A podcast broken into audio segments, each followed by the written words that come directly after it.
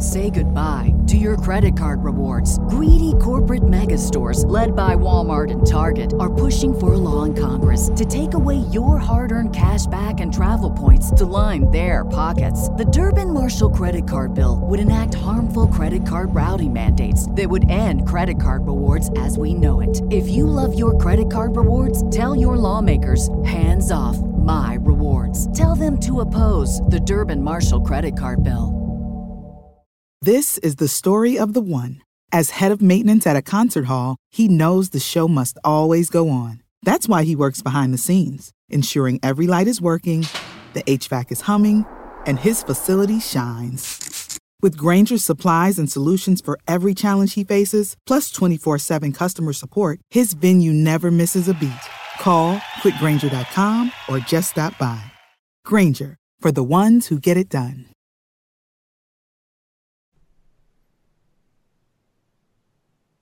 Well, hello there, everyone, and welcome to the Wednesday Night Wars podcast here on Fightful, Fightful.com, FightfulWrestling.com, YouTube.com slash Fightful. I'm Mr. Warren Hayes sitting in for Sean Ross Sapp, who's not with us this evening. He's off uh, covering Dana White's House of Madness, but we are here to cover our own form of madness in the form of uh, the Wednesday Night Wars between NXT and AEW. NXT and AEW Dynamite. It was another evening of wrestling we're blessed.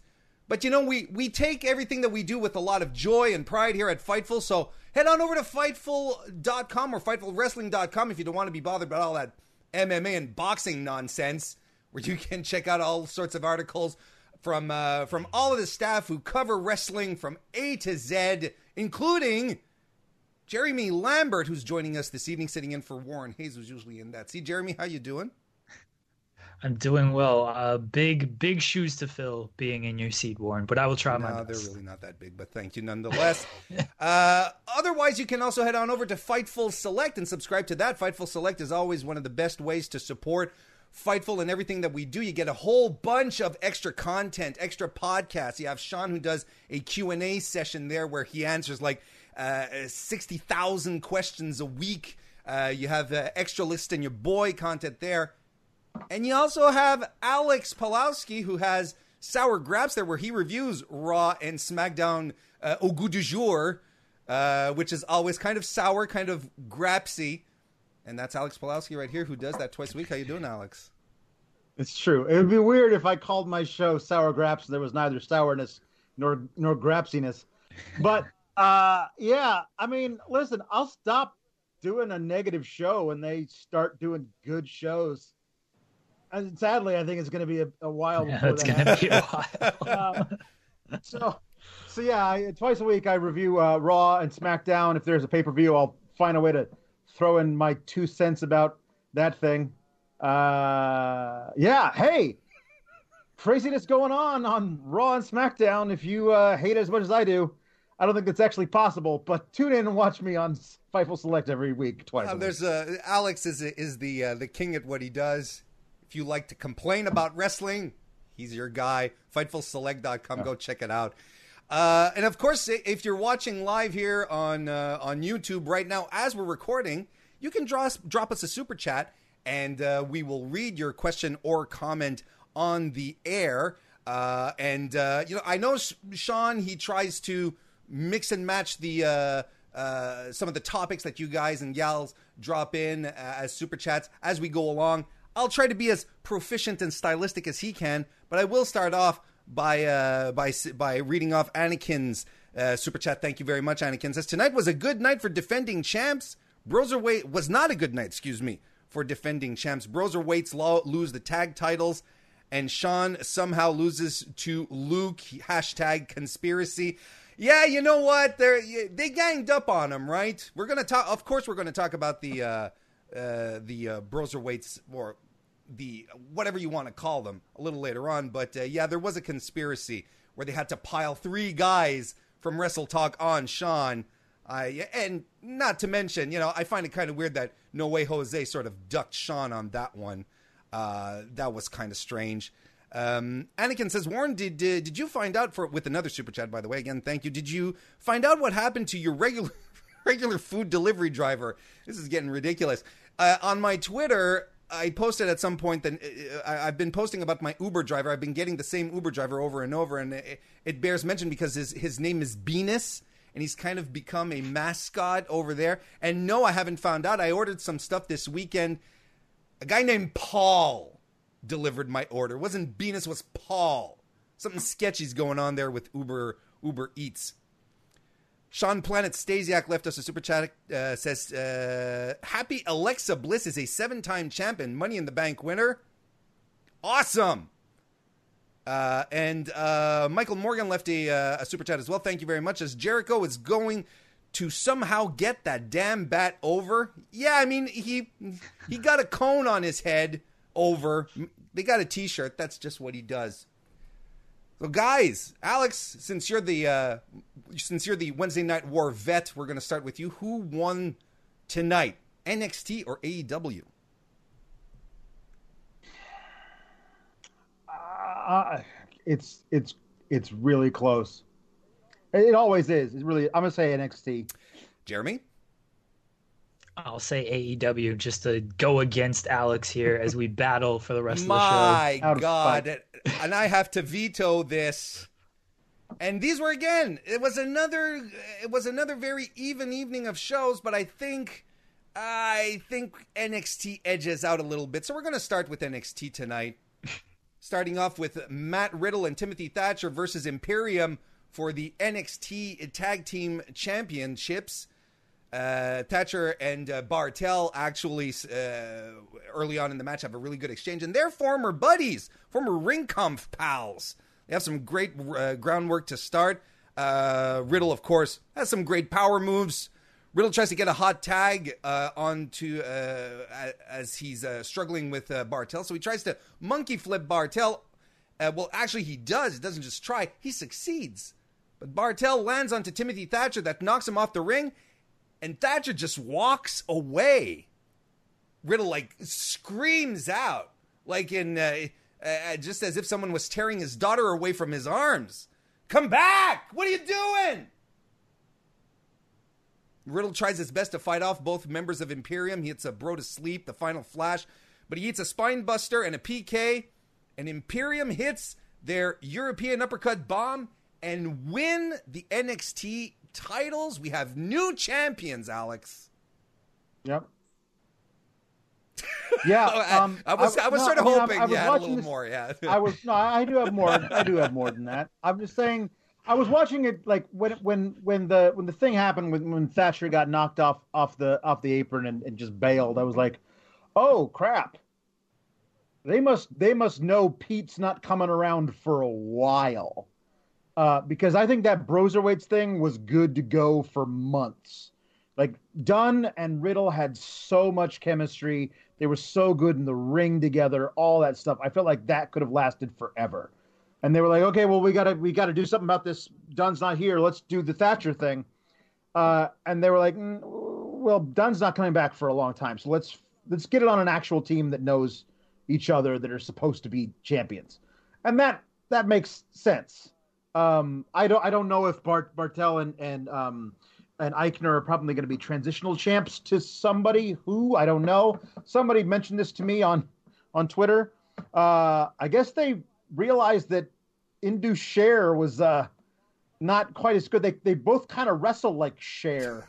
Like they're they're definitely do not feel like they have a lot of experience in the ring. Those guys are as green as Kermit's butthole. Like that's that they do not look like they're ready for prime time. So it's it's good that they decided to get that out of the way and not do that anymore. The other thing I was thinking is like, well, I mean, as much as I'm gonna hate to see the Broserweights like done at least for now, at least we're gonna get some pretty badass Timothy Thatcher versus Matt Riddle uh, matches out of it. I didn't think we were getting one tonight. No, we'll, Bonus. we'll get to that a little later because after the match, Thatcher and Riddle brawl, and then a little later on, Riddle, I guess he's talking to he's talking to um, General Manager William Regal, uh, who uh, who uh, grants him a match with Thatcher, and Thatcher attacks him again, cracks a monitor across his back. So that was a setup, but we'll come to the main event in a little bit. Next, we got uh, Tegan Knox versus Indi Hartwell. Uh, of course, this was an enhancement match for Tegan Knox. Uh, she hits a choke slam and an uppercut into an enziguri, followed by an inverted cannonball. She finishes the match with the shiniest wizard. Uh, Indi Hartwell is a great prospect. She has a lot of potential. It's a good signing by NXT. Uh, if they, uh, the PC is a perfect place for her to really uh, hone her craft. And uh, this is a good win for Tegan Knox. She looked great. Alex, any thoughts on the match? Um, no, I mean I think Andy Hartwell does have uh, is a lot of potential. Just just her look and everything. I I, I do feel like it was interesting when when, when mentioned that she's uh, half Chilean, half Italian, but born in Australia. Uh, don't let Vince McMahon get a hold of her because she's gonna be like like uh, wearing one of those Outback Crocodile Dundee hats. And but she'll be like making pizzas. Like he, he just let do not let him find out that she's like like half these things, which are totally opposite each other, but she's from Australia. Oh, all bets are off with poor Indi Hartwell. Um, Tegan Knox, yes, this is this is a good momentum for her. I, I love that they had uh, later in the night they had a really good video package about Dakota Kai uh, and Raquel Gonzalez, uh, formerly Reina Gonzalez. Um, so they but they weren't actually directly connecting them to Tegan Knox. So I like that they can they can be separate for a while. They'll always have an opportunity to come back and, and fight each other more. But um, but yeah, I'm Tegan Knox moving on outside of the Dakota Kai thing is really good for her right now. We get a uh, Rhea Ripley backstage interview or segment, vignette, whatever you want to call it uh, where she uh, says that uh, it sickens her that Charlotte is walking around with the NXT title, and uh, she's the person who's going to bring the title back to NXT, and uh, she's going to do it if she has to beat it into Io. So be it, and we're getting uh, Rhea versus Io Shirai next week. Um, and this is going to lead me into a super chat from Trickster. Thank you very much. Who said Rio? Who says Rio has been com- uh, coming off coming across, excuse me, as whiny the last two weeks. She picked a fight against Charlotte and lost clean to her. She's got zero legs to stand on. Alex, something tells me you have some thoughts on how Rhea Ripley is being booked right now. It's it's it is it is weird. I mean, if they had if they had done something to protect her uh, in that Charlotte match, uh, you know, Charlotte got one up on her while the ref's back was turned, or something but she tapped out clean. And so, yeah, her coming around saying, I want my title back. Like, I know you do, but you don't really have a lot of ground uh, to stand on with this thing. Uh, and I think Io has as much right to a rematch as anybody because she had her uh, number one contendership match versus um, versus Charlotte, and Charlotte intentionally disqualified to me, that's an automatic one-on-one rematch for Io. Like Charlotte said, I don't, I don't want to wrestle you anymore. I don't feel like William Regal wouldn't stand for that. He'd be like, no, no, no, no, mm-hmm. no, restart this match, or you know what? Next week we're going to do this again. And Charlotte, if you disqualify yourself next week, you lose the title. Like I feel like that's something that the William Regal that I know, that I've been watching for years, would have done something like that. Rhea Ripley just inserting herself in there because she feels like she should have won. As much as I love Rhea, it doesn't really play as well as she thinks it does. She shouldn't have hit her finisher in 90 seconds at WrestleMania so Charlotte could kick no, out. That, that's that's definitely a thing. True. The um but we're getting Rhea versus Io next week, uh Jeremy. Um is it is it a little too soon for this? Because it kind of feels like a marquee match, and um, I think a lot of uh, a lot of us are a little we're left a little um, uh, uh still a little hungry for more Charlotte versus Io. what do you think about uh, Rhea and Io being delivered to us next week? Look, I always want Charlotte. Why wasn't Charlotte on this show? She's going to be on SmackDown. Can't wait for her to be on Raw. I think she's going to be on the Bump next week as well. She'll probably be on After the Bell. Uh, she's on the Distractions TEW series. We need more of the Queen, as far as I'm concerned. Uh, as far as Rhea and Io goes, it's a fine match. They've completely lost me with Rhea over the past couple of months. Like she was super hot coming out of the Baszler match, and then the Charlotte stuff just. I, I, thought that was the wrong tone. That entire feud. The match was good at WrestleMania, but she lost. And then, as Alex said, now she's just kind of like coming back. She's bitter. She's angry, and just throwing herself in the mix. Like you lost. I, I, I feel like it was absolutely the wrong call to have Charlotte beat Rhea at WrestleMania. It was absolutely the wrong call to do that. Once they did it in the way that they did it, now you got to build the story off of that.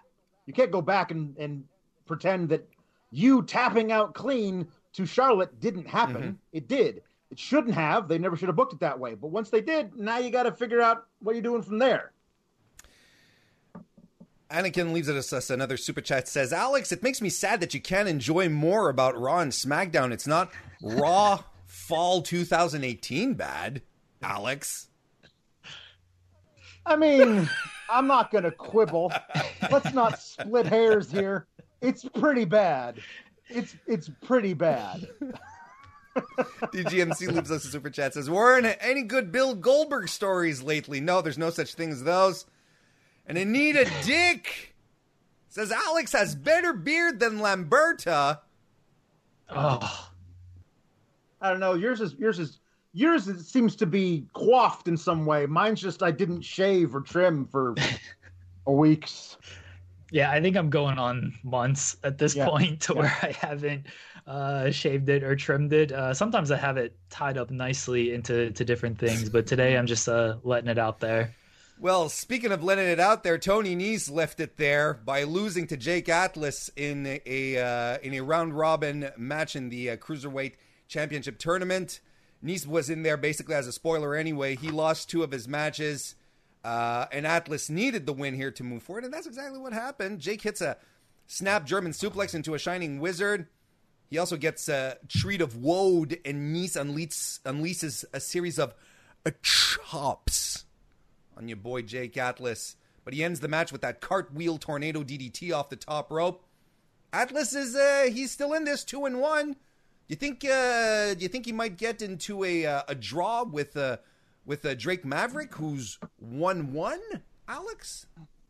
Yeah the the the thing about this is I'm not really sure what what they teased with a with the Jake Atlas interview was that if Jake could beat Tony Nese, and then he did, and Drake Maverick could somehow beat Kushida, all three of them would be two and one with losses in a round robin tournament to each other.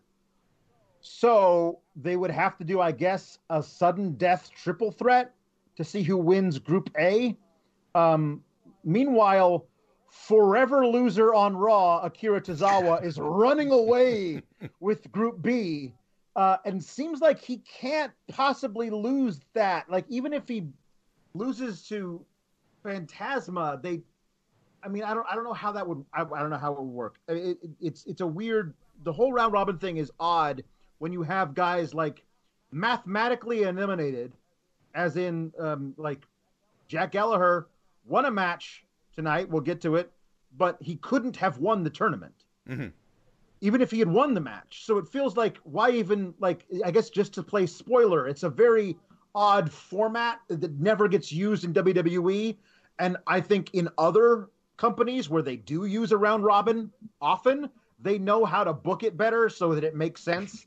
In this case, it's kind of like convoluted. We're not really sure who. Uh, uh, on, honestly, had they not fired Drake Maverick right before this thing started, I feel like he absolutely would have been crushed three times in a row. Oh, you think? And it would have played up for comedy, and they wouldn't have done anything with it. But because they fired him and they had that really emotional thing, they were like, now we gotta find a way to make him win a match versus Kushida somehow. So I, let's find out how they book that. That'll be fun. Yeah. It, it it it really feels I, I still I still I'm still not quite sure how to feel about the whole Drake Maverick thing because it really does feel like a like a situation where like, oh, we could have done something very interesting with this guy. Uh, hmm, we sort of painted ourselves into in, into a corner here. Gosh darn it! But anyway. Uh, we have the Undisputed Era who are having a Zoom call, not quite on the uh, not quite on the level of the uh, uh the uh, Bubbly Bunch or anything like that, but still fun. Kyle O'Reilly's growing in a great beard as well.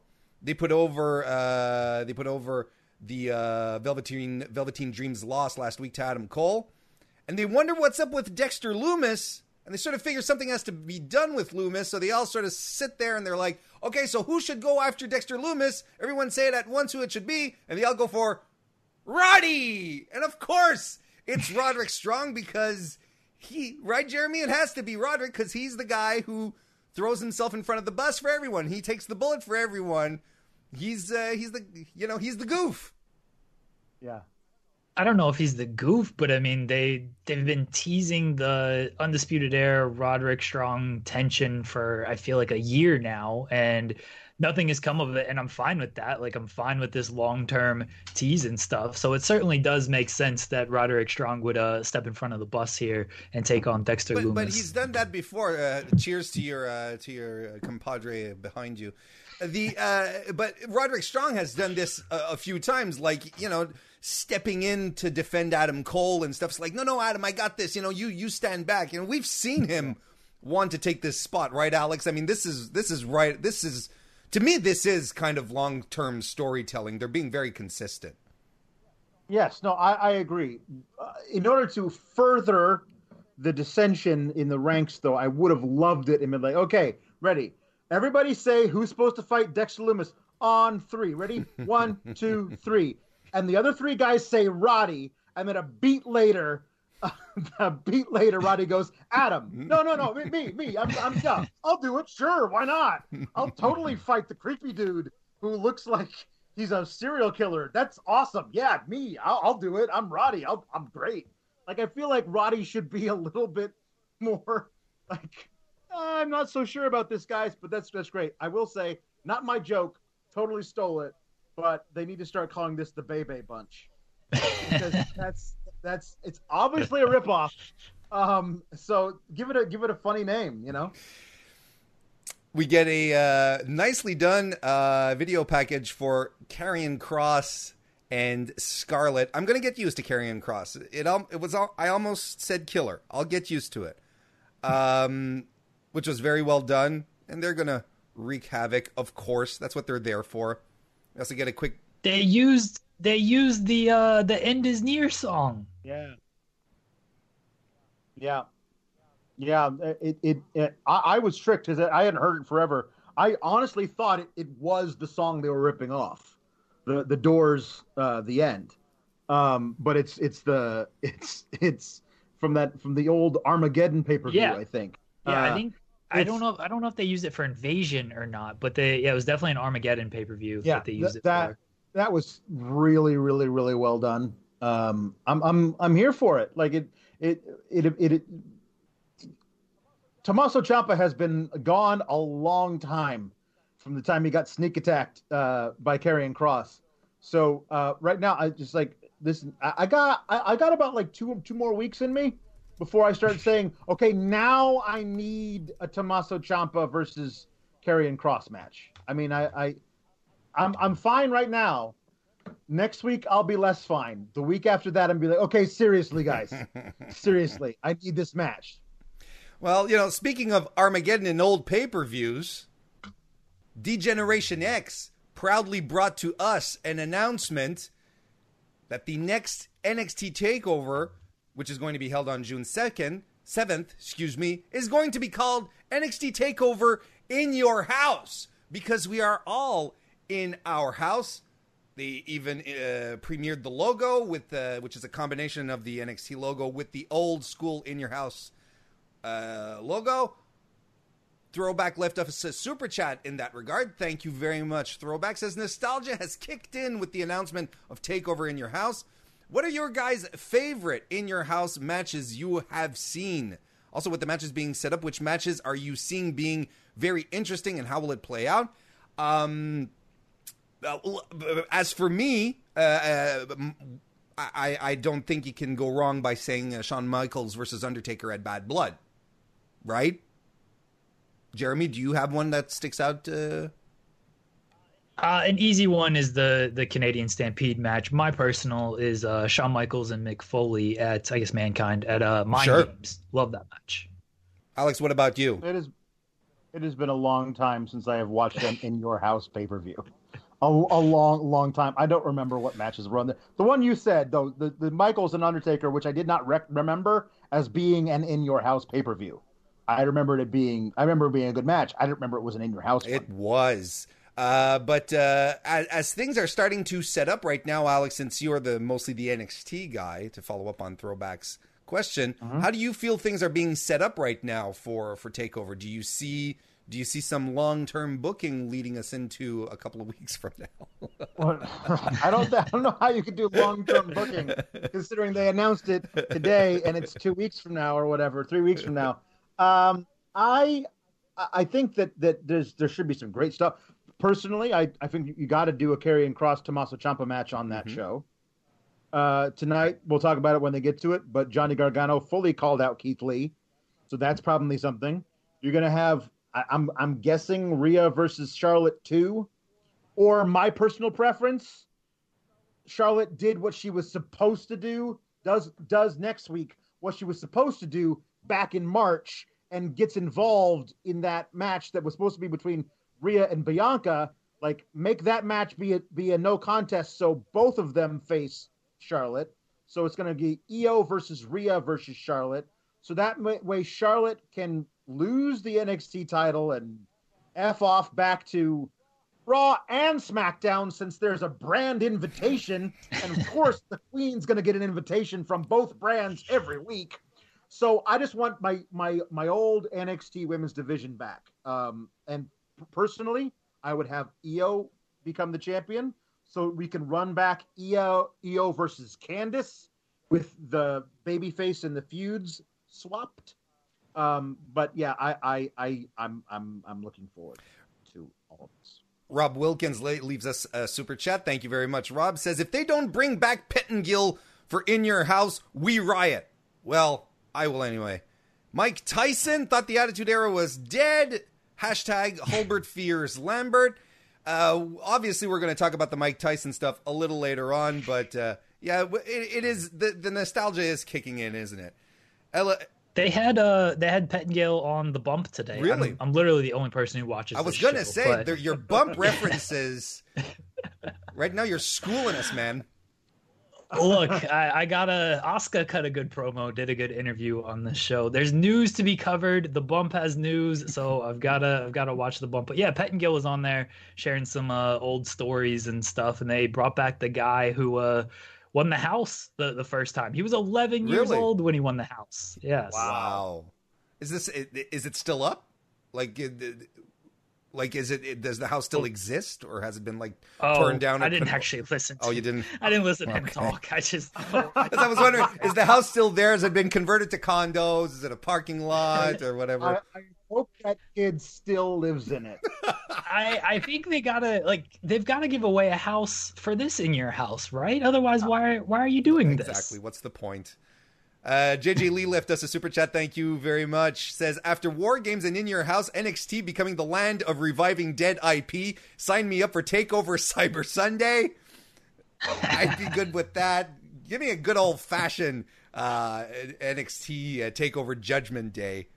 Uh, NXT would be absolutely the best um, uh, of the three brands to do a. The fans get to decide who's wrestling each other tonight. Like that would be kind of cool if on Twitter you could vote who faces each other. That would be NXT. I'm sure the roster NXT would have a field day with that too. That would be so much fun. So th- that uh, honestly, no kidding, bring that back. That'd be great. We get a Dakota Kai uh, video segment with uh, Raquel Gonzalez, so that's good stuff. Just reminding us that they're they're nasty heels looking out for each other. Next, we get Uh, and Raquel Don- Gonzalez drives a Harley. yeah, So you know she's a bad. And of course- she drives a motorcycle. And then they get rid of the jeans, right? And the and the and the chaps and the bull rope and everything. But- But but then they I- have her drive I the I- Harley, right? I I know you miss the chaps and the bull rope, but if she has still had them, she would have had to ride a horse into the segment, and that would have been weird looking. Weird or awesome?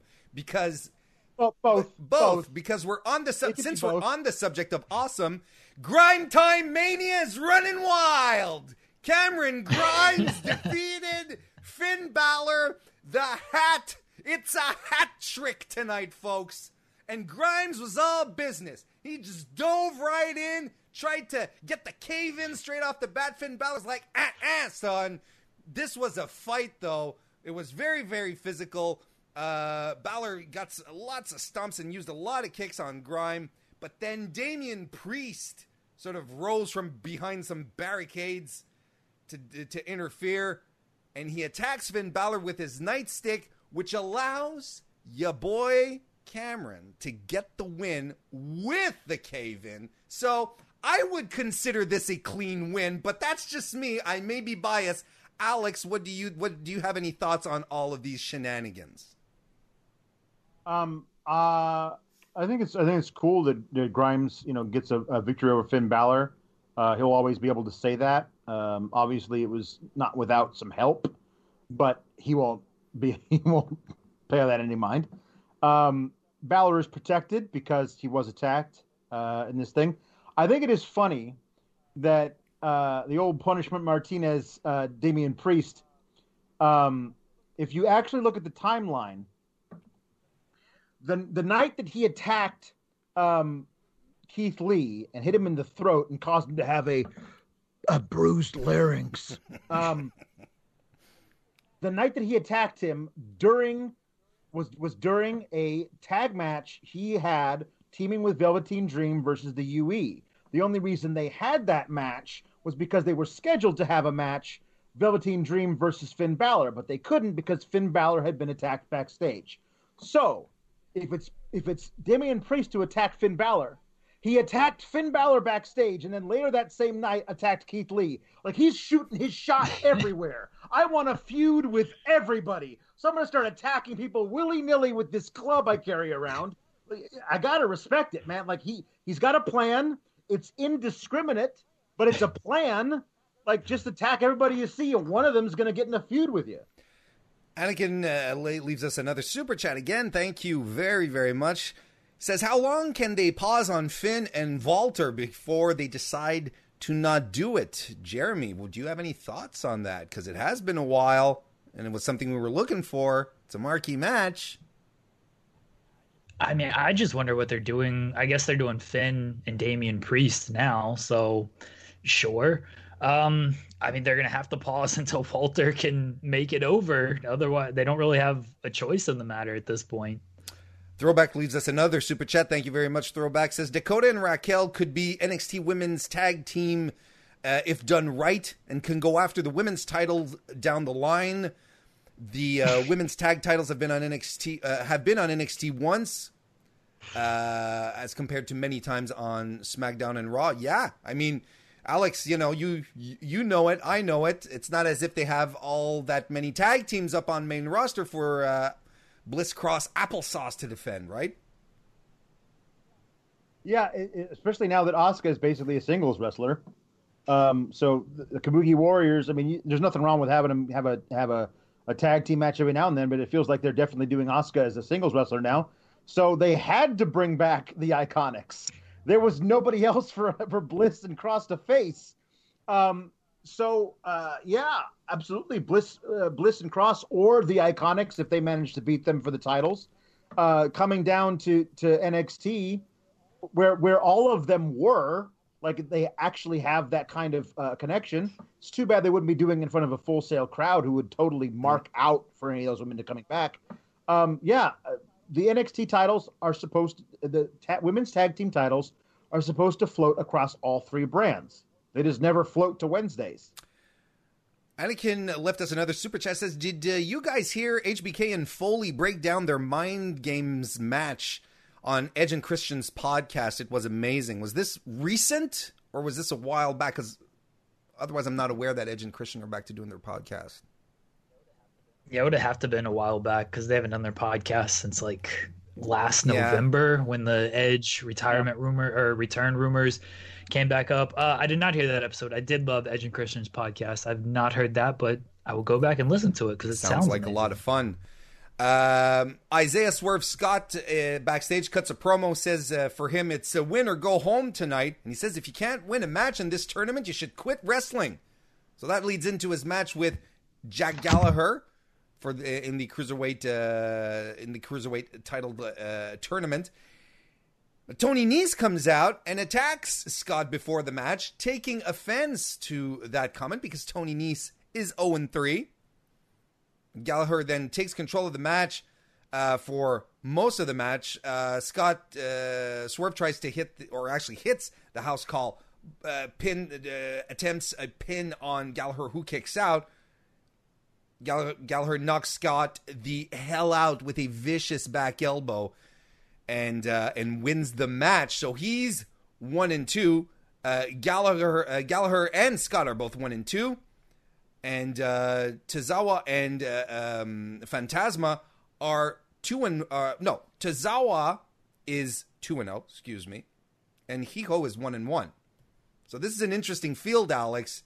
When you look at uh, at what's coming up, uh, any feelings on how this is going to play out? Well, number one, I don't. I think that the the house call should be a much more protective finisher. That thing looks so vicious every time he hits it, and it feels like it gets kicked out of more often than not at this point. Uh, even when he wins matches, it doesn't feel like he wins with that move. Like it just looks so brutal. Um, I, I, I, I'm, I am one who says that Swerve Scott should be much higher up the card in NXT than he is right now. I think that he's just great. Um, and I, I respect the story that they're going for. Like his mouth got him in trouble. Nese took offense to that umbrage. By the way, Tony Nese being booked to lose three straight matches is not really respectful of a dude who was cruiserweight champion, won it at Mania, never never got pinned to lose the title because he lost, lost it in a multi-man match. That's to me, it's it's very disrespectful to, to book him to lose three straight matches. One to Drake Maverick and one to Jake Atlas, who's like to- a total rookie at NXT. Uh, so anyway, um, I I think that him versus Gallagher and Nese, or Gallagher and Nese, kind of joining forces to be like the bad badass dudes who like to you know like pick on dudes who aren't original cruiserweight classic guys. I think that's kind of cool. This whole thing, I mean, I guess if Fantasma beats Tozawa, they're both two and Correct. one, but Fantasma owns the tiebreaker because he beat Tozawa in their match. So would Fantasma then automatically win? Do they- The thing they they haven't explained. Do they have? That's what I was going to say. Have they explained? Are there tiebreaker rules? Are we, or are we just assuming that we're applying G one tiebreaker rules here? We don't know. Uh, there- that's I don't know. fantastic. That's exactly how I feel most of the time when I try and think about WWE. Kayden Carter defeated Aaliyah. It was something. Kayden Carter had some good offense though. If, for if you know, as far as an enhancement match goes, she had a nice springboard drop kick. I like her finisher, uh, but ultimately it was Aaliyah's desire to impress uh, uh, Robert Stone that got her in trouble. Okie doke. like the thing about this that was funniest to me was before the commercial and then at the start of the match they were like this match is brought to you by geico geico brought to you this match i'm like i don't think geico's too happy with which match you decided to give them on the night of all the matches you could have given them you could have given them like thatcher versus riddle but no we're like okay uh, geico your your sponsorship gets you Kayden Carter It's versus the bronze. They're on the bronze level. Spencer, that's the, the sponsorship. That's the thing. You need to tear up a little. Um. Next, we had a, a, a promo. We went to have dinner at the Garganos again. Um. and you know what? There's something extremely entertaining of thinking that Candice and Johnny sit down at their dinner table, flip out the iPad, and start watching their matches and gushing over each other. I think it's great. I I I was entertained by this segment. He calls Dominic Dijakovic Di, Dominic Dijakovic Dijakovic. Uh, calls himself a stud. I, uh, this this was funny. Uh, of course, they went into their dark black and white areas a couple of times. Johnny says that if you get in our business, it is our way or none. Uh, sh- uh, Candice calls out Mia Yim for getting countless opportunities despite losing all the time. Gargano calls out Keith Lee.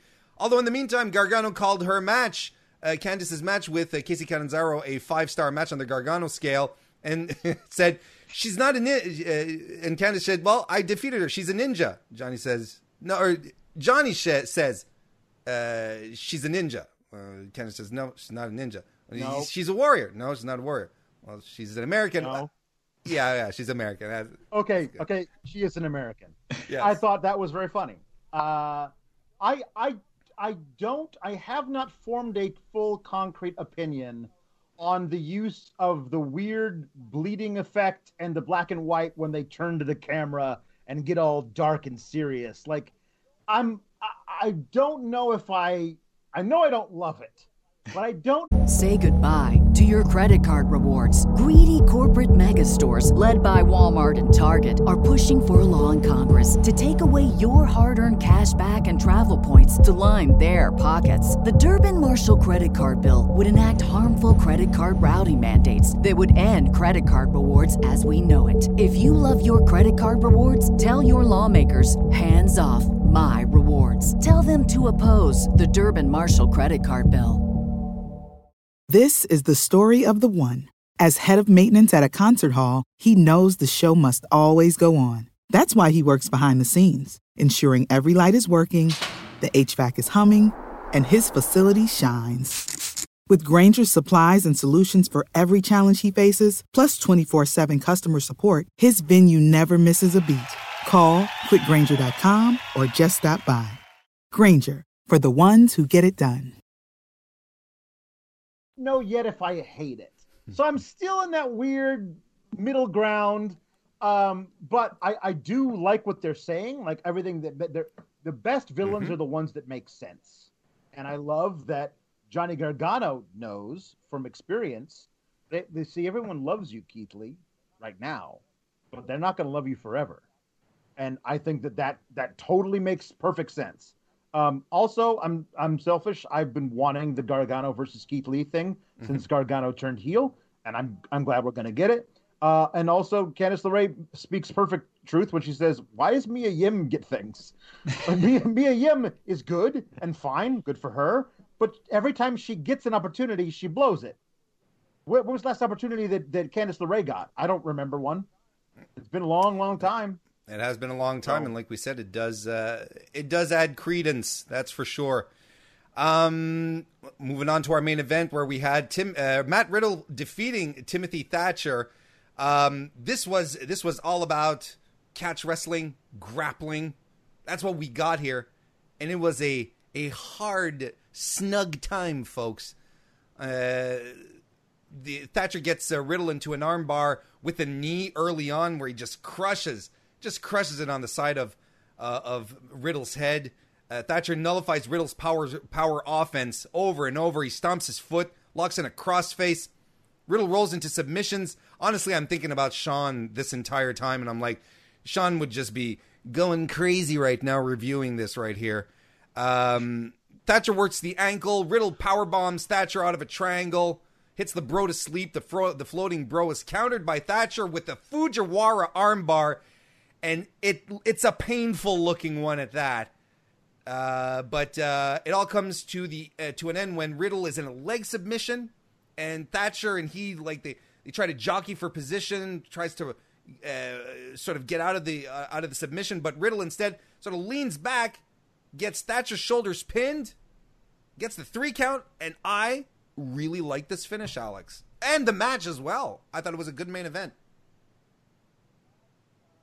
The match uh, was everything that you would expect a Timothy Thatcher versus Matt Riddle match to be, which is to say, like two technical dudes, like trying to murder each other via arms being torn out of sockets. Like it's just like you you're gonna die because you're gonna be in pain so much you're gonna will yourself to commit spontaneous suicide. Like that's what these guys are when they fight each other. This felt this was one of those things where like if it had been in right in front of the right indie crowd, it would have just gotten people just on their feet the whole time. And it's weird to do this match in front of nobody because it's just it's this match is all based on like just wonderfully like take like pulling people's arms and, and wrenching people's ankles and oh you got a counter for that? Well i got a counter for your counter and you got a counter for my counter to your first counter. Like that's really cool and it i feel like you got to have people there who are reacting in the moment to those things. Um, but it was great and I, I i agree with you. I um i love i love the finish. Uh thatcher was in control but riddle had one more counter that that worked and that was it. And then you get the real ending which is thatcher trying to again murder Riddle versus ver, via arm pain. After the match, he yeah. just locks the uh, the arm bar in again and just won't let go. I'm gonna be honest, I really thought this was setting up uh, Thatcher to join Imperium. I really did because they, they sure. left that open, of course, for down the road. Because he did, you know, when when Thatcher was mad, he did say, "Oh, you're having me doing game shows and doing all this silly garbage with flip flops and." You know, mm-hmm. that's Imperium's mo, right? They they want to protect the sanctity of the yep. ring and all that stuff. So, hey, we're not done yet with that. JJ Lee left us a super chat says, "Did NXT feel more fun tonight than normal to anyone else? That's one area it's fallen behind. AEW, the fun factor. I felt that tonight. Alex, final thoughts on the show? Uh, you know, going in an interesting direction. I mean, like it did it did feel fun. Um, uh, there was a lot of stuff that uh, was absent. Uh, like they're they're keeping things on the back burner, but you can't you can't just throw everything out there immediately all, all every week because you're not going to have mm-hmm. anything mm-hmm. for the next week. Like the, these these shows, you need to you need to pace yourself. There's not there's no reason you can't have two guys who are a little further down the card have a surprise 18 minute banger. You know, like whoa! I I didn't expect this match to be that good because I tell you, all the guys and girls in the P, in the PC, if you say you give us your best 17 and a half minutes, they'll be like, ooh, challenge accepted. Like I can't. I want them to start doing that with these people because they have that opportunity, you know, and and they should do it more often. Throwback leaves us another super chat. Again, thank you very much, Throwback. Says the Gargano promo is Leave It to Beaver meets The Shining. Here's Johnny. I like that. once they start, once yeah. they start uh, typing the same words over and over. Though these days it'd be a little yeah. more, a little less dramatic. They just have to copy paste stuff. Avery Dunne says, "Here's a super chat vote for Warren on Quizzlemania. Eh, if you want to see me lose miserably, that'll be fine. But if you don't want to lose miserably, Uh, to pass up the chance of having your statement read online as we're doing the recording here, leave us a super chat just like Avery Dunne did. Din Dun did. Thank you very much. We're going to move on to AEW Dynamite now. Which I like how proud I, for, for a fraction of a second, and then and and then the cold shower of shame fell over me.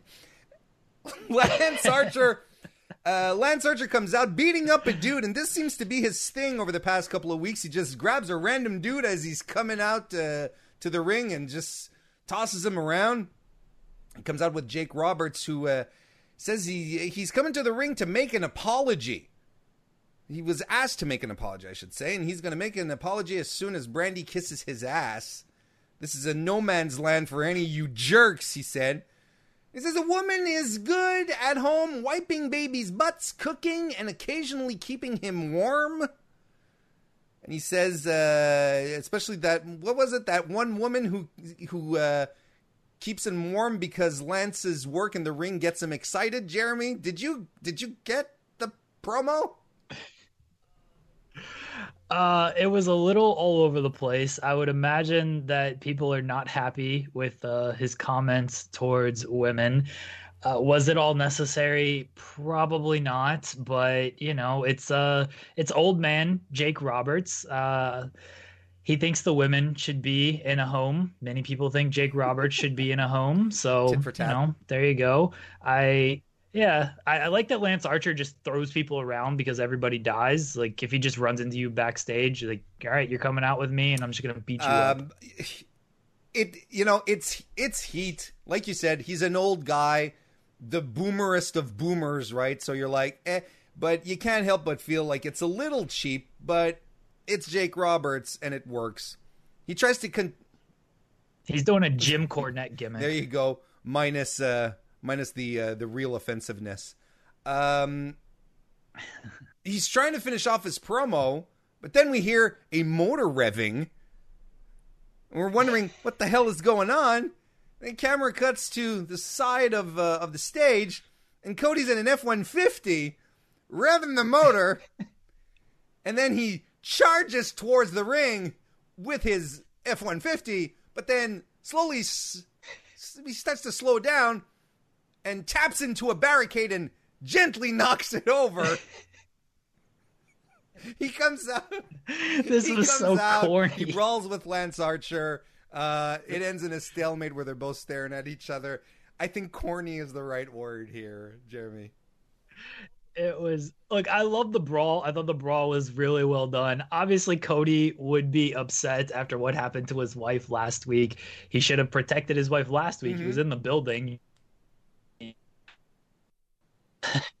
the truck stuff it was like stone cold diet light Yeah. it was so corny and then the brawl stuff was good but that the truck stuff could have been cut Uh, out and and that's the thing with Cody, right? There's like there's a lot of stuff of his that works, but there's also a lot of stuff that you're just like, really? you just, this is what you decided to do? Uh, anyway, but it, it started off. It started off the evening. That was good. Um, we get a video package putting over the tag team division, which I think is a good idea. Uh, is it perhaps set, setting the stage for a new arrival? Maybe, but uh, you know, I think that over the past few weeks, since there haven't been all of the uh, uh, since all of the tag team division hasn't been available in their wrestling, uh, even for for us who follow wrestling every week, it was good to just be reminded that you know uh, that uh, AEW has teams like Private Party and the Young Bucks and Santana and Ortiz, SCU, Dark Order, Lucha Bros, Jurassic Express, Best Friends. I, you know, it, it was what it was, but you know, you sort of take a step back and you're like, "Hot, hot damn, this is stacked, right?" It was a good video, and the private party mention was necessary because apparently they're in a number one contenders bout at Double or Nothing. Um, I don't know how that came about, but it did. So I I'm fine with these videos. Remind people who you have on the show, especially during these times when not everybody uh, can be used on the show. Anakin uh, left us a super chat says Jeremy should avenge Sean on Quizzlemania and put his beard on the line. If he loses, he donates it to Pete, who lost his beard and his eyebrows tonight. I mean, there's there's there's quite a bit of beard to go around. There's you you can get creative with it. I am shaving this beard for charity once this whole thing ends. So this is uh it, there is a reason why it's looking like this. There is an end game here. Lee Lewis left us a super chat as well. Say, hey, Jeremy Warren and Alex, how are you guys tonight? Are you playing video games during quarantine? We should play online sometime. LOL. Uh, I'm splitting my time between Animal Crossing and Final Fantasy VII Remake, quite honestly. And Final Fantasy Remake 7 is awesome. What are you guys up to? Jeremy, what are you playing these days? Uh, if you have a PlayStation 4, I'll gladly play some 2K, NBA, not WWE 2K, NBA 2K with you online. Alex? Uh, I, I I play a lot of Red Dead Redemption because it's it's much it's much more soothing to imagine myself as a cowboy than it living in this world. Um, the best friend. Uh, sorry. Yes, that's right. Okay. Yes, it is the uh, Jurassic Express versus Best Friends match that is next. I don't know why I got confused for a second. Um, and, and here's something that was interesting. They were putting over the fact. This is what I like about the rankings, Jeremy. Um, they they mentioned the rankings here a couple of times, saying Best Friends are number two, Jurassic uh, Express are at number four. Helps make this match feel important. And then on top of that they're saying, you know, Dark Order uh, haven't been around; they've been stuck because of the uh, uh, because of the uh, the quarantines. They can't compete, so they might not stay in their number one rank. Yeah, I, I like this because just by talking about all that stuff, instantly right there, suddenly Jurassic Express versus Best Friends, which is technically a throwaway match, suddenly got a little more interesting. I have my own issues with the AEW rankings, but they do try to highlight the importance of them. If you want the real AEW rankings, every Thursday, Fightful, 3 o'clock, the real sports AEW power rankings. anyway, in this uh, in this match here, Jungle Boy just ate it until Luchasaurus got a hot tag, uh, but he gets uh, suplexed on the floor by the uh, best friends. Uh, as they do, as the best friends do their their hug, Jungle Boy does a Tope Hilo right onto them, after followed by a tornado DDT. But then Orange Cassidy is teasing uh, teasing to uh, to interfere in the match. But then all of a sudden, Rey Fenix flies in with a Liu Kang kick across Orange Cassidy's head. And MJF attacks Jungle Boy. Wardlow takes out Marko Stunt. And Chucky T hits the awful waffle for the win. Best friends win here, but uh, set up a couple of stories, couple of angles. Fenix flying in out of nowhere, man. I was not expecting that, Jeremy. That ruled. Uh, glad to see Fenix back. He's awesome. I can't wait for Orange Cassidy Fenix next week. Um, I don't know how Orange Cassidy is going to play with no audience chanting "This is awesome" uh, at his kicks. So maybe the the AEW talent will will chant "This is awesome" for him. But that match should be great. I'm assuming it'll get some time. And then yeah, you got MJF, Jungle Boy, and potentially Luchasaurus and and Wardlow getting set up here, and best friends win. I thought this was going to earn them a title shot, but I guess they got to beat Private Party now at the on the buy-in to get a title shot. But the the match accomplished a few things and it was good. Absolutely, I like the fact that they that it set up quite a. It, it set up at least two matches, right? He kept uh, kept the heat on two matches leading into Double or Nothing. I like it. Think it's good. Mox Ariza arrives uh, at the arena and he doesn't want to talk because he's John Moxley and he's mad. Mm. Meanwhile, we get uh, not meanwhile afterwards we get a match for the uh, women's four way where Hikaru Shida defeated Penelope Ford, Kris Statlander, and Britt Baker put over the fact that Hikaru Shida is uh, has been 11 weeks the number one contender for the women's title. Now, just as a few moments ago I put over the uh, the rankings, Jeremy, here I'm going to go like, so why hasn't she got a title shot before this? Why did she have to compete in this match to get a title shot if she has been 11 weeks at number one? Yeah, th- this is where my issues with the ranking. The women's division is just you have women who are under 500 in the top five. It's the NBA East um, or the WWE Tag Division, whichever you want you want to call it. Um, but Shida gets the win here. She should have gotten the title after she beat Britt Baker. That would have been an easy time to give her a title shot. But of course, Nyla Rose wasn't back until last week. She solidifies her spot here, and I thought, I mean, you can go through the match, but I thought it was good, little kind of spotty, mm-hmm. but overall good. I agree. It wasn't it was wasn't quite as tight as some offerings that we've seen over the past couple of weeks. Uh, Kris Statlander goes after uh, Britt Baker at some point pulling out her nose, and JR calls it a Greco Japanese nostril lock, which made me laugh. Um, Baker nails Statlander with a super kick as she went for the Big Bang Theory on as uh, as she went for the Big Bang Theory on Shida. Baker then hits Shida with a knee strike before hitting Statlander with a destroyer, which was cool. Ford at some point makes out with Kip Sabian on the apron. Okay, but uh, Shida kicks uh, Kabian, uh, Kabian. I keep calling him Kabian. Kip Sabian. Sabian off the off the apron. There's a Falcon Arrow that follows that. Poison Rana that Ford did on Statlander was scary good. Shida wins the match in the ring, but uh, but why in the meantime is Britt Baker putting the lockjaw on the outside on Kris Statlander? Doesn't she want to win the match too? That that, that was kind no. of weird to me. No, here's the reason. Okay, Warren. tell me. Here's the please. reason. Because pearly whites are more important than shiny gold, and Britt Baker didn't was not impressed with Kris Statlander's teeth and wanted to correct that. I like okay. I, I, I, like the uh, I like the rubber glove gimmick as well. But my takeaway from this match here is when JR said, uh, you know, that we all know that uh, all women hate each other which was uh, yeah, which was something he said because we all know that, right, Alex? We know all women hate each other. I mean, yeah, my my wife hates everybody. Sure. I mean, just just a very hateful person. If you if if you are also in possession of a Y chromosome, my wife just seethes with just just a despicable, raging hatred. It's it, it's hard. It's frankly, it's, it makes me uncomfortable when we go out in public. That's why I'm very happy we're all quarantined. because when my wife sees another sees another woman, she just starts just going red in the face. Just I, I hate her so much because, as we know from Jim Ross, all women hate each other. Um, next, we got uh, Santana and Ortiz versus uh, uh, Kenny Omega and Matt Hardy, and this match was something else. Santana and Ortiz ambush uh, Omega during his entrance.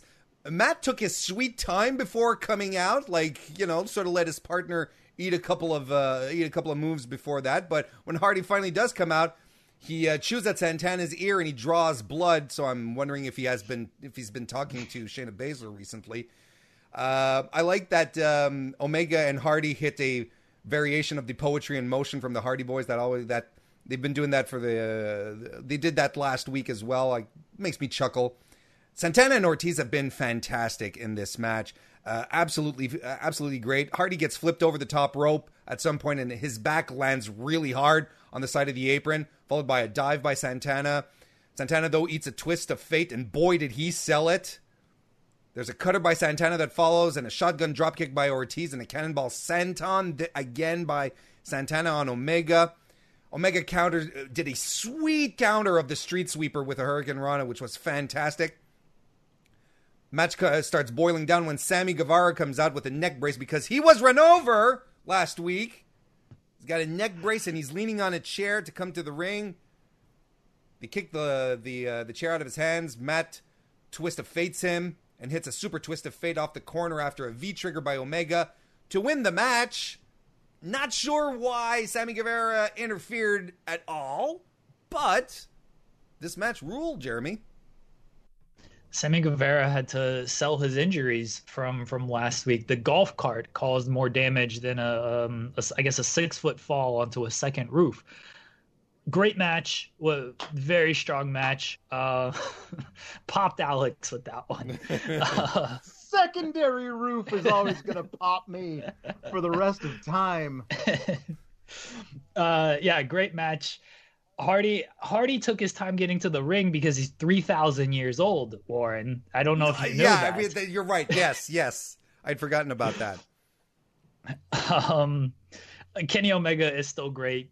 Great reminder of how good Santana and Ortiz are as, as a tag team, mm-hmm. and Matt Hardy can can still do his thing, especially in a tag team division. I was a little like, all right, did Santana like?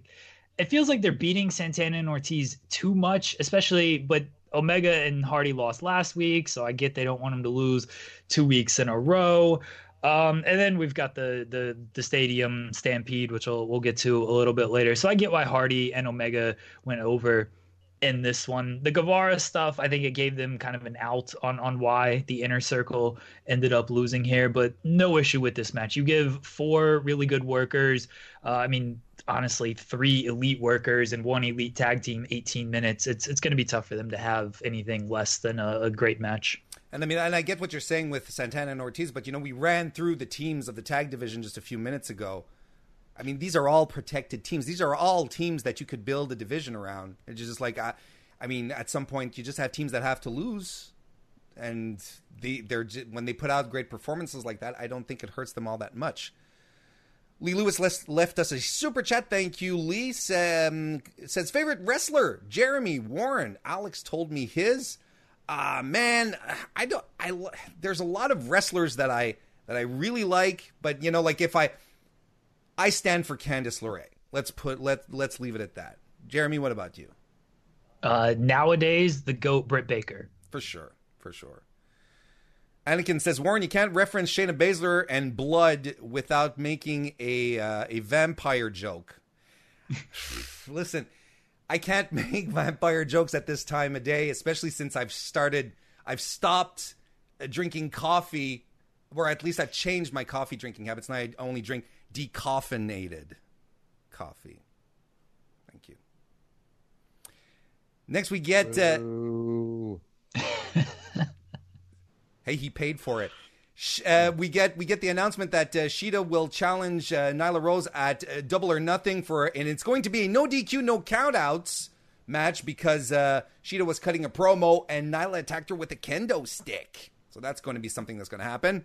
MJF defeated Lee Johnson. This was a squash.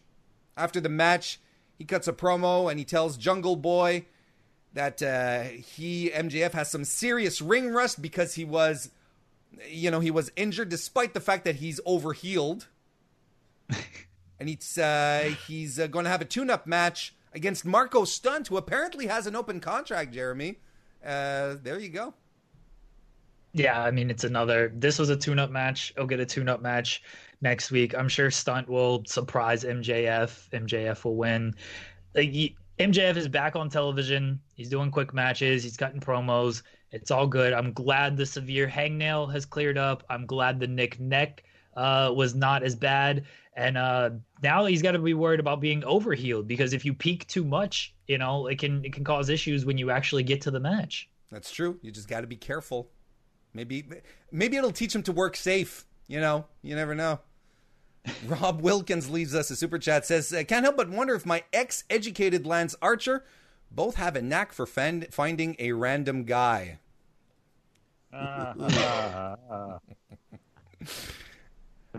um, Pineapple Pete cuts a promo. Yeah, I think he's abandoning the Suge D moniker. I think he's very comfortable with Pineapple Pete, and why wouldn't you use something that Chris Jericho has bestowed upon you? And we get the people's main event Pineapple Pete versus Chris Jericho. Jericho comes out with everyone in Painmaker gear with a baseball bat, and he's also wearing Pineapple Pete, Pineapple Pete merch. And Pete goes all in real fast on him, but he runs right into a, a Judas effect, and that's the end of that. You know, just as a quick parenthesis, you know what this reminds me of, Jeremy? The whole Pineapple Pete thing. It reminds me of that WCW story of Chris Jericho and Bill Goldberg when Jericho was up next to, to job to Goldberg, and he was like, "Look, if I'm going to get job by this guy, I'm at least going to make it entertaining." And he was trying to get Goldberg to feud with him, but Goldberg didn't want, uh, despite Jericho going on television and actually trying to play it up, and avoided the squash altogether because Goldberg didn't take him seriously. I find like this is kind of the same situation where suddenly Pineapple Pete is the the bud of Jericho's jokes, and uh, maybe he was set up to lose to Jericho, and they were like, "Hey, you know what? Let's make this fun. Let's at least get because Pineapple Pete at this point, man, he's made on the Indies. He's to get bookings right and left." Yeah, I was gonna say the same thing. It's it's unfortunate that nobody's running right now because Pineapple Pete has a, a, great gimmick where he can just go out there. He'll get the the pop from the crowd who probably watches AEW as well, and he'd be fine. But I don't know what's going to happen with Pineapple Pete in AEW. Maybe just gets some matches on Dark some more. But it is a shame that the Indies aren't running because Pineapple Pete would be uh, great for any of those companies. After, but the big story here is what happens after the match, where Jericho says Page is bushwhacking, picking berries, and the Jacksons are pouting at home. But nonetheless, he challenges the Elite to a stadium stampede match at Double or Nothing in a football stadium, 80,000 seats large. We don't know what it is, but it's going to be happening at Double or Nothing. And he says, Well, wait for your response. Who comes out to give the response? None other than Vanguard 1, who accepts the challenge on behalf of the Elite. But then Chris Jericho commits murder live on television and using his baseball bat that he has named Floyd, destroys a broken universe stalwart, completely eliminates Vanguard 1 from eternity, Alex. This is this is an auspicious moment in the history of our sport. Yeah, I mean Vanguard 1 has been with us for years. Like he, he was he was he started the whole final deletion thing, all that stuff was was all Vanguard one. Uh, I mean, we all know that next week or the week after, uh, Matt Hardy's going to bring out Vanguard two, and then that'll be it. It'll be fine. But my favorite part of all of this was Matt Hardy coming down to the ring and cradling all of the broken pieces of Vanguard One, just crying over his dead body. It reminded me of the of old action movies where like the the, the partner cops, one guy takes take, take takes a few bullets and you know because hey, hey, uh, hey, man, Matt, I, I can't feel my blades, my helicopter blades. Are they still there? No, no, you're you're fine, Vanguard. You're fine. It's, it's totally fine. Hey, hey, Matt, remember that time we went fishing? Just you and me. We went out on that big boat and you caught you caught that big marlin. That was good times, man. Hey, hey, hey, you're talking crazy, man. You're gonna be fine. Don't can I get a medic over here now? Hey, you're gonna be fine. Don't worry about it. Hey, hey, hey, Matt. Matt, everything everything's cold, Matt. What's going on? Vanguard, I promise you, you're gonna be fine. Hey, Matt, it, it's weird. I only had two days to retirement. Thank you. And scene. And scene. thank you for that, Alex. That also reminds me. You're welcome. Also reminds me of a chapter in Final Fantasy VII, but that's a whole no no spoilers, no spoilers. Uh, we get the announcement. Jeremy, walk me through this. Mike Tyson is going to be at Double or Nothing to present the TNT Championship to either Lance Archer or Cody Rhodes. Mike Tyson, uh, former world champion, former member of D-Generation X. Mike Tyson, former uh, uh, WWE official. Um, this is uh, news. he i mean he's punched chris jericho so uh, he's not I, if mike tyson doesn't punch anybody at double or nothing why why are you bringing him in tyson's it's great timing. I don't know how this aligned if, if this was part of the plan all along. I would assume it was but you know tyson's been doing these workout videos all week and teasing exhibition bout comebacks. Mlw is like hey come here fight Low Ki and stuff. And then aew just comes in like yeah we got mike tyson for double or nothing. So i don't know. Again the timing worked out great for for aew and i'm excited to see mike tyson just present the title he's got to punch somebody if he just hands the title to cody or lance archer it's a waste of an appearance Yeah, the timing is really strange now that you know, like everyone is sort of challenging him on TikTok and social media and stuff. It's it's I don't know if it's a coincidence. It's really weird, but hey, okay. Well, you know, it's like someone told me on Twitter, "Hey, you got a sports figure to come in and uh, you know inaugurate the belt." I'm like, it's cool, you know. Maybe they just couldn't get Sting. I don't know. just saying. Uh, Michael Morgan left us a super chat. Thank you, Michael. Says, "Take my money for Alex's performance." Anakin leaves us another super chat. Says five dollars for that awesome improv scene from Alex. Give that man an Oscar, damn it. you know, I I don't want to pull the curtain too much, but you know, I, I'm pretty sure Alex was plugging away at that script. Oh, nothing got written down, but it was all it was all up here. I was working on it in, in my in my old my old noggin. But thank thank you. Main event time, we saw Brodie Lee defeat Christopher Daniels. Brodie Lee, who uh, the self-proclaimed AEW World Champion because he's running around with a belt that he stole. Lee no sells Christopher Daniels' offense to begin with, sends Daniel to the floor, and everyone brawls there. But Daniels fights back and dives on Lee. But Day- Lee stays dom- dominant for most of this match here. He even stares down the other SCU members who are in the audience. He superplexes Daniels during the commercial, which was a nice, sweet spot. Also hits a slingshot senton by Brodie Lee, which always which served to remind us how mobile this guy can be. Uh, Daniels counters with a big back body drop and a DDT, which allows Daniels to get some offense in. A hurricanrana and a running elbow strike. Then 10 starts running uh, the uh, Dark Order member 10 starts running interference, uh, but uh, SCU come in to take him out. Daniel uses a chair on uh, on Brodie Lee, and he locks in the Koji clutch. But the putties run in. The referee's distracted. SCU chase him out, and so does Colt Cabana, who apparently is getting involved in this scene. Uh, Daniels hits the Angel's wings, but Lee kicks out of it at one. The discus lariat puts uh, puts your boy Christopher Daniels away. Um, clearly, the objective here was to get Brodie Lee uh, extra over as a strong strong heel, which was the case. It was a it was a, a physical match.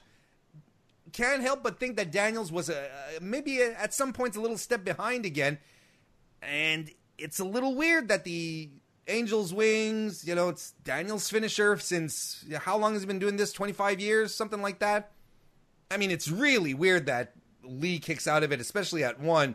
But then again, I get what they're trying to do. Jeremy, trying to help me make sense of all of this. I mean, he kicked out of the Angels' wings and he kicked out of the the BME as well. So yeah, the objective was to put Brodie Lee over Strong, and this was a good way to do it. He's been squashing enhancement talents. This match made sense because if you'll recall, when you know Christopher Daniels was always like the the exalted one doesn't exist. You guys are faking all that. Um, and he came out in the robe that one time and he did the it's me uh, gimmick and you know, and then he stayed aligned with SCU. Colt Cabana's interference made sense too because he came out that same night. I think that was his uh, official like debut coming out and helping SCU. So all of this stuff made sense, and the end of the end goal was to make Brodie Lee because it it feels like Brodie Lee is just a thrown together challenger. Sure due to circumstances. Um, so you got to put this guy over strong in the two weeks you have heading into double or nothing. And this was a, a good way to do it. You can beat Daniels. He's fine. Um, and it gives Brodie Lee some, some credibility, especially kicking out of uh, Daniels' big stuff. After uh, just before I go into the after the match, Anakin JMT leaves us another super chat. Thank you again. Says Warren, are they Rita's putties or Zedd's putties? I want you both to weigh in on this. I say, I mean, Rita, right? They have to be Ritas. I think Rita. Alex. Rita.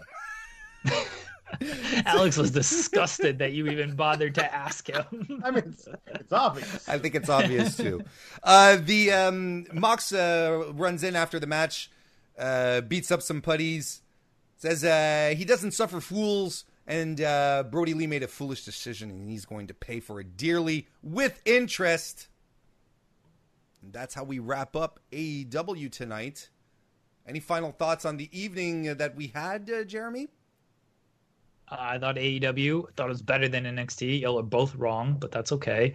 Um, overall, a good show. They set up a lot for Double or Nothing. Uh, they've got the majority of their roster back, which is always good. I think the only main players missing are Hangman and the Bucks. Everyone else is, I think, pretty much back. I, might be missing somebody, but they're look, the last two weeks of AEW have been very good after some of those empty arena shows just got a little, uh, a little lull for me to wrap these up, we've got a couple of super chats that are on the uh, same subject. Lee Lewis uh, says, "Are you guys watching The Last Dance? It's so good." And Dan Heyman says, "Thoughts on Undertaker documentary so far?" Uh, Alex, have you had a chance to start watching it? Uh, I have not been watching uh, Undertaker. I'll probably binge it once it's all done. Jeremy, uh, oh, and all available.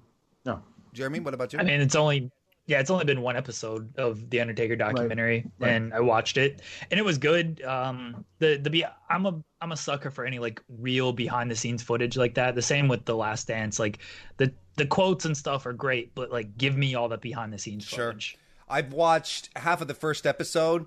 I'm sort of like Alex, like I'm I like to binge once everything is out. Uh, but um, uh, especially in this context, but uh, I really like the first half hour. I've been into the dark side of the uh, the ring stuff. If you haven't watched the Road Warriors episode, it's probably the best one they've done this season. It is so good, and what's always fantastic about these the, the dark side of ring stuff, even if it's stories that you've heard about, you know, like the one about uh, about UWF, and uh, it's all stories you've heard about. Seeing people who were very very close to these story protagonists talk about it. You see Hawk's brothers there who uh, who can't contain themselves and are still crying that he's gone. It's that whole human dimension that oftentimes we don't have in these stories as wrestling fans that make the series so fantastic. And honestly, the Road Warriors one was pretty damn good. And I hope you thought this evening was pretty damn good. Leave us a thumbs up on the video here if you liked it. Um, Jeremy, why don't you let everyone know where they can find you and what you got coming up this week? Oh God. Um, you can follow me on Twitter at Jeremy Lambert 88. The Distraction, myself, Joseph Holbert, who does features for Fightful, three shows a week. Tuesday, we review movies starring wrestlers. We just reviewed No Holds Barred, starring Hulk Hogan, a fantastical movie. Uh, Thursdays, we actually talk wrestling. If you want to hear us talk wrestling, we're not quite on Alex's level of our disdain for all professional wrestling, uh, but we're getting there. We're getting there. Um, we need to do a crossover distraction sour graps episode where we just slam everything and we're just all miserable together. And then Saturdays we we play TEW and we book uh, modern day WWE with a little twist of some people from the past. So that series kicks off on Saturday. So three shows a week from myself and Joe Hobart. Check that out. Uh, it's a lot of fun. The stuff we do. Alex, what about you? Uh, yeah, I, uh, I, I, I lambast the creative or lack thereof on Mondays and, and Fridays. Uh, uh, I, I, actually, I do the I do the podcast on Tuesdays and uh, and Saturdays, so I don't have to watch that shit in real time. FightfulSelect.com if you want all of that great stuff. What a sell Alex just put on us. Thank you everyone for joining us this evening. You can follow me on Twitter at Mr. Warren Hayes or on my own YouTube channel at youtube.com slash Mr. Warren Hayes. I'm recording live tomorrow night at 9 p.m. Eastern. Why don't you come say hello? But thank you very much for joining us tonight on Fightful. Follow Fightful on social media if you don't. Check us out at Fightful, Fightful.com, FightfulWrestling.com. We'll see you next time. Say goodbye to your credit card rewards. Greedy corporate mega stores, led by Walmart and Target, are pushing for a law in Congress to take away your hard earned cash back and travel points to line their pockets. The Durbin Marshall credit card bill would enact harmful credit card routing mandates that would end credit card rewards as we know it. If you love your credit card rewards, tell your lawmakers hands off my rewards. Tell them to oppose the Durbin Marshall credit card bill. When you need mealtime inspiration, it's worth shopping Kroger, where you'll find over 30,000 mouthwatering choices that excite your inner foodie. And no matter what tasty choice you make, you'll enjoy our everyday low prices, plus extra ways to save, like digital coupons worth over $600 each week. You can also save up to $1 off per gallon at the pump with fuel points. More savings and more inspiring flavors make shopping Kroger worth it every time. Kroger, fresh for everyone. Fuel restrictions apply.